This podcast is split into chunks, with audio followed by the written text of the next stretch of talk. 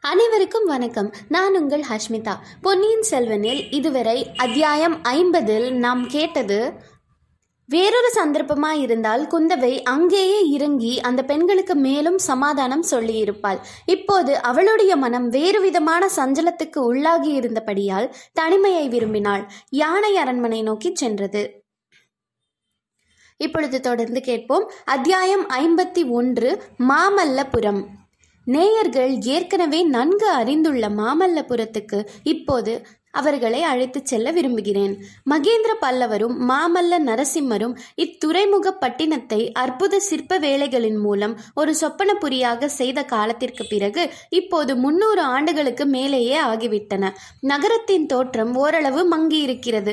மாறுதல் நம் மனத்துக்கு மகிழ்ச்சி தரவில்லை. மாட மாளிகைகள் இடிந்து விழுந்து பாழடைந்து கிடக்கின்றன. வீதிகளிலும் துறைமுகத்திலும் முன்போல் அவ்வளவு ஜனக்கூட்டம் இல்லை. வர்த்தக பெருக்கமும் அவ்வளவாக இல்லை. பெரிய பெரிய பண்டக சாலைகள் இல்லை. வீதிகளிலெல்லாம் ஏற்றுமதி இறக்குமதி பண்டங்கள் மலை மலையாக குவிந்திருக்கவில்லை. கடல் பூமிக்குள் புகுந்து ஆழம் மிகுந்த கால்வாயாக அமைந்து கப்பல்கள் வந்து பத்திரமாய் நிற்பதற்குரிய இயற்கை துறைமுகமாக இருந்ததை முன்னர் பார்த்தோம். இப்போது அந்த கால்வாயில் மணல் அடித்து அடித்து தூர்ந்து போய் ஆழம் வெகுவாக குறைந்து போயிருக்கிறது. ஆழமற்ற அக்கடற்கிழியில் சிறிய படகுகளும் ஓடங்களும் தான் வரக்கூடும். நாவாய்களும் மரக்கலங்களும் சற்று தூரத்தில் கடலிலே தான் நிற்க வேண்டும். படகுகள் வர்த்தக பொருட்கள் ஏற்றிச் சென்று அந்த மரக்கலங்களில் சேர்ப்பிக்க வேண்டும். மேலே கூறிய இடைக்காலத்தில் மாமல்லபுரம் சில புதிய சிற் சிறப்புகளையும் அடைந்திருந்ததை குறிப்பிட வேண்டும். முக்கியமாக கடற்கரையோரத்தில் விளங்கிய அழகிய கற்கோயில் நம் கண்களையும் கருத்தையும் கவர்கின்றது. அது மகேந்திரன் மாமல்லன் காலத்தில் அமைக்கப்பட்ட குன்றுகளை குடைந்தெடுத்த கோயில்களைப் போன்றதல்ல. குன்றுகளிலிருந்து கற்களை பெயர்த்து கொண்டு வந்து கட்டப்பட்ட கோவில். சமுத்திரராஜனுடைய தலையில் சூட்டப்பட்ட அழகிய மனுமகுடத்தைப் போல் விளங்குகிறது. அடடா அந்த கோயில் அமைப்பின் அழகை என்னவென்று சொல்வது? இதை தவிர நகரத்தின் நடுவே மூவுலகும் அளந்த பெருமாள் சயனத்திற்கும் விண்ணகர கோவில் ஒன்றும் காட்சியளிக்கிறது. சைவத்தையும் வைஷ்ணவத்தையும் இரு கண்களைப் போல எண்ணி போற்றி வளர்த்த பரமேஸ்வர பல்லவன் திருப்பணி செய்த விண்ணகரம் அது. திருமங்கையாழ்வார் இந்த கோயிலுக்கு வந்து தலசயன பெருமாளை தரிசித்து பக்தி வெள்ளம் பெருக்கெடுத்து ஓடும் தமிழ் பாடல்களை பாடியிருக்கிறார். அவருடைய காலத்திலே கூட பல்லவ சாம்ராஜ்யம் பெருகி வளர்ந்து சிறப்புடன் விளங்கியது என்பதையும் மாமல்லபுரம் செல்வம் கொழிக்கும் துறைமுகமாக விளங்கியது என்பதையும் பின்வரும் பாசுரத்தின் மூலம் நன்கு அறியலாம். புலன்கொள் நிதிக்குவையோடு புழைக்கை மா களிற்றினமும் நலங்கொள் நவமணிக்குவையும் சுமந்தெங்கும் நான்று சிந்து கலங்கள் இயங்கும் மல்லை கடல் மல்லை தலசயனம் வளங்கொள் மனத்தாரவரை வளங்கொள் என மட நெஞ்சே. திருமங்கை ஆழ்வாரின் காலத்துக்கு பிற்பட்ட நூறாண்டு காலத்தில் பல்லவ சாம்ராஜ்யம் சூரியன் அஸ்தமித்து விட்டது கல்வியில் இணையில்லாத காஞ்சி மாநகரின் சிறப்பும் குறைந்துவிட்டது. கலங்கள் இயங்கும் கடல் மல்லையின் வர்த்தக வளமும் குன்றி வந்தது. ஆனால் தமிழகத்துக்கு அழியா புகழ் அளிப்பதற்கென்று அமைந்த அந்த அமர நகரத்தின் அற்புத சிற்பக்கலைகளுக்கு மட்டும் எந்தவித குறைவும் நேரவில்லை. பாறை சுவர்களில் செதுக்கப்பட்ட சித்திர விசித்திரமான சிற்பங்களும் குன்றுகளையும் குடைந்தெடுத்து அமைந்த விமான ரதங்களும் முன்னூறு ஆண்டுகளுக்கு முன்னால் அவற்றை அமைத்த காலத்தில் விளங்கியது போலவே இன்றைக்கும் புத்தம் புதியனவாக விளங்கின. பண்டங்களை ஏற்றுமதி செய்வதற்காக வந்த வர்த்தகர்களின் கூட்டத்தை காட்டிலும் சிற்ப செல்வங்களை கண்டுகளித்து போவதற்காக வந்த ஜனக்கூட்டம் அதிகமாயிருந்தது. மாமல்லபுரத்து வீதிகளின் வழியாக இரட்டை குதிரைகள் பூட்டிய அழகிய விமான ரதம் ஒன்று சென்றது. குதிரைகளின் அலங்காரங்களும் ரதத்தின் வேலைப்பாடுகளும் பொன் தகடு வேய்ந்து மாலை வெயிலில் மற்றொரு சூரியனைப் போல் பிரகாசித்த ரதத்தின் மேல் விதானமும் அதில் இருந்தவர்கள் அரச குலத்தினராய் இருக்க வேண்டும் என்பதை உணர்த்தின. ஆம் அந்த பொன் ரதத்தின் விசாலமான உட்புறத்தில் அரச குலத்தினர் மூவர் அமர்ந்திருந்தார்கள். அவர்களில் ஒருவன்தான் வீராதி வீரனும் சுந்தர சோழனின் மூத்த குமாரனுமான ஆதித்த கரிகாலன். மிக இளம் பிராயத்திலேயே இவன் போர்க்களத்துக்கு சென்று செயற்கரும் வீரச் செயல்கள் புரிந்தான்.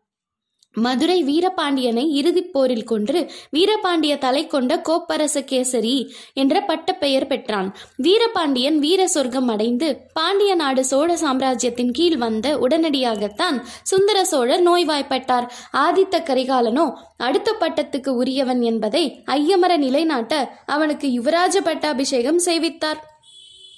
அது முதலாவது கல்வெட்டுகளின் தன் பெயரை பொறித்து சாசனம் அளிக்கும் உரிமையும் ஆதித்த கரிகாலன் பெற்றான். பின்னர் தொண்டை மண்டலத்தை இரட்டை மண்டலத்துக்கு கன்னரதேவனுடைய ஆதித்த கரிகா ஆதிக்கத்திலிருந்து முழுதும் விடுவிக்கும் பொருட்டு ஆதித்த கரிகாலன் வடநாட்டு பிரயாணமானான். அங்கேயும் பல போர்க்களங்களில் செயற்கரும் வீரச் செயல்களை புரிந்தான். இரட்டை மண்டலத்து படைகளை வடபெண்ணைக்கு வடக்கே துரத்தி அடித்தான் மேலும் வடதிசையில் படையெடுத்து செல்வதற்கு படைபலத்தை பெருக்கிக் கொள்ளுதல் அவசியமாயிற்று. ஆதலின் காஞ்சியில் வந்து தங்கி படை திரட்டவும் மற்றும் படையெடுப்புக்கு அவசியமான ஆயுத தளவாட சாமக்கிரியங்களை திரட்டவும் தொடங்கினான். இந்த நிலையில் பழுவேட்டரையர்கள் அவனுடைய முயற்சிக்கு தடங்கல் செய்ய தொடங்கினார்கள். இலங்கை போர் முடிந்த பிறகுதான் வடநாட்டு படையெடுப்பு தொடங்கலாம் என்று சொன்னார்கள். இன்னும் பலவிதமான வதந்திகளும் காற்றிலே மிதந்து வர தொடங்கின. இலங்கையில் போர் செய்ய சென்றுள்ள படைக்கு சோழ நாட்டிலிருந்து வேண்டிய உணவுப் பொருள் போகவில்லை என்று தெரிந்தது. இதனாலெல்லாம் ஆதித்த கரிகாலனுடைய வீர உள்ளம் துடித்து கொந்தளித்து கொண்டிருந்தது. நமது கதை நடந்த காலத்துக்கு முன்னும் பின்னும் சுமார் முன்னூறு ஆண்டு காலத்தில் தமிழன்னையின் திருவயிற்றில் இதிகாச காவியங்களில் நாம் படிக்கும் மகாவீரர்களையொத்த வீரப்புதல்வர்கள் வீரப்புதல்வர்கள் தோன்றிக் கொண்டிருந்தார்கள். வீமனையும் அர்ஜுனனையும் பீஷ்மரையும் துரோணரையும் கடோத்கஜனையும் அபிமன்யுவையும் மொத்த வீரர்கள் தமிழகத்தில் அவதரித்தார்கள். உலகம் வியக்கும்படியான தீரச் செயல்களை புரிந்தார்கள். போரில் அடைந்த ஒவ்வொரு வெற்றியும் இவர்களுடைய தோள்களுக்கு மேலும் வழி அளித்தன. வயது முதிர்ந்த கிழவர்கள் மலையை பெயர்த்தெடுக்கும் வலிமை பெற்றிருந்தார்கள். பிராயமாகாத வ- இளம் வாலிபர்கள் காற்றில் ஏறி சென்று வானமுகட்டை அடைந்து விண்மீன்களை உதிர்க்கும் ஆற்றல் பெற்றிருந்தார்கள். இப்படிப்பட்ட வீரர்கள் இருவர் அச்சமயம் ஆதித்த கரிகாலன் ஏறி சென்ற ரதத்தில் அவனுடன் சம ஆசனத்தில் உட்கார்ந்திருந்தார்கள். இவர்களில் ஒருவர் திருக்கோவிலூர் மலையமான். இவர் ஆண்ட மலையமானோடு வழக்கத்தில் பெயர் சுருங்கி மலாடு என்றும் மிலாடு என்றும் வழங்கியது. ஆகையால் இவருக்கு மிலாடுரையார் என்ற பட்டப்பெயர் ஏற்பட்டது. சுந்தர சோழ சக்கரவர்த்தியின் இரண்டாவது பத்தினியாகிய வானமாதேவி இருவருடைய செல்வ திருமகள்தான். எனவே ஆதித்த கரிகாலனுடைய பாட்டனார் இவர். முதிர்ந்த பிராயத்திலும் நிறைந்த அறிவிலும் இவர் கௌரவர்களின் பாட்டனாரான பீஷ்மரை ஒத்திருந்தார். ஆதித்த கரிகாலன் இவரிடம் பெரும் பக்தி வைத்திருந்த போதிலும் இவருடைய புத்திமதி சில சமயம் அந்த வீர இளவரசனின் பொறுமையை சோதித்தது. ரதத்தில் இருந்தவர்களின் இன்னொருவன் பார்த்திபேந்திரன். இவன் பழைய பல்லவர் குலத்திலிருந்து கிளைவழி ஒன்றில் தோன்றியவன். ஆதித்த கரிகாலனை விட வயதில் சிறிது மூத்தவன். அரசுரிமை அற்றவனாதால் போர்க்களத்தில் தன் ஆற்றலை காட்டி வீரப்புகழை நிலைநாட்ட விரும்பினான். ஆதித்த கரிகாலனை சென்றடைந்தான். வீரபாண்டியனோடு நடத்த நடத்திய போரில் ஆதித்த கரிகாலனுக்கு வலது கையைப் போல் இருந்து உதவி புரிந்தான். இதனால் ஆதித்த கரிகாலனுடைய அந்தரங்க நட்புக்கு உரியவனானான். வீரபாண்டியன் விழுந்த நாளில் இருந்து இரு இருவரும் இணைப்பிரியா தோழர்கள் ஆனார்கள்.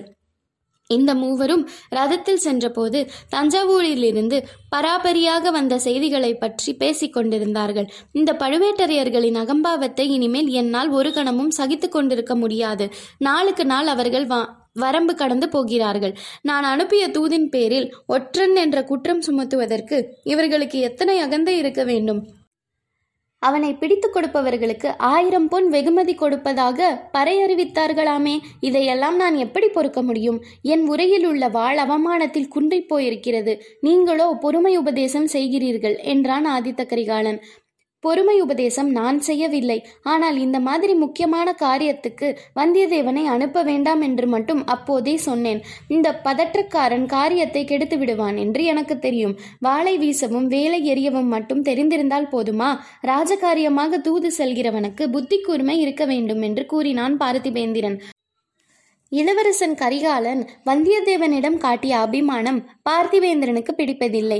எப்போதும் அவனை பற்றி ஏதாவது குறை சொல்லிக் கொண்டிருப்பான். அவன் செய்யும் எந்த காரியத்திலும் குற்றம் கண்டுபிடிப்பான். ஆகையால் இந்த சந்தர்ப்பத்திலும் அவ்வாறு குற்றம் சொன்னான். ஆரம்பித்து விட்டாயா உன் கதையை? வந்தியத்தேவன் பேரில் ஏதாவது சொல்லிக் கொண்டிராவிடில் உனக்கு பொழுது போகாது. அவனுக்கு புத்தி கூர்மை இல்லாவிட்டால் வேறு யாருக்கு இருக்கிறது? எந்த விதத்திலாவது எப்படியாவது சக்கரவர்த்தியிடம் நேரில் ஓலையை கொடுத்துவிட வேண்டும் என்று நானிட்டு கட்டளையை அவன் நிறைவேற்றி விட்டான் அதனால் படுவேட்டரையர்கள் கோபம் கொண்டிருக்கிறார்கள். இதில் வந்தியத்தேவனின் தவறென்ன என்று ஆதித்த கரிகாலன் கேட்டான். தாங்கள் சொல்லி அனுப்பிய காரியத்தோடு அவன் நின்றிருக்க மாட்டான். வேறு வேண்டாத காரியங்களிலும் தலையிட்டிருப்பான் என்றான் பார்த்திபேந்திரன். நீ சற்று சும்மா இரு. தாத்தா ஏன் இப்படி மௌனமா இருக்கிறீர்கள்? தங்களுடைய கருத்தென்ன ஒரு பெரும் படை திரட்டிக் கொண்டு சென்று தஞ்சாவூரிலிருந்து சக்கரவர்த்தியை மீட்டு காஞ்சிக்கு அழைத்து வந்து விட்டால் என்ன? எத்தனை நாள் சக்கரவர்த்தியை பழுவேட்டரையர்கள் சிறையில் வைத்திருப்பது போல வைத்திருப்பதை நாம் பார்த்து கொண்டிருப்பது? எத்தனை நாள் பழுவேட்டரையர்களுக்கு பயந்து காலம் கழிப்பது? என்று பொங்கினான் ஆதித்த கரிகாலன். தம் வாழ்நாளில் அறுபத்தாறு போர்க்களங்களைக் கண்டு அனுபவம் பெற்றவனான திருக்கோவிலூர் மலையமான் மிலாடுரையார் மறுமொழி சொல்லுவதற்காக தொண்டையை களைந்து கொண்டார். இதற்குள் எதிரே கடல் அலைகள் தெரியவும் முதலில் இந்த ரதத்திலிருந்து இறங்குவோம். தம்பி வழக்கமான இடத்தில் போய் உட்கார்ந்து பேசுவோம். எனக்கு வயது ஓடுகிற ரதத்தில் பேசுவது எளிதாக இல்லை என்றார். தொடர்ந்து கேளுங்கள். நன்றி வணக்கம்.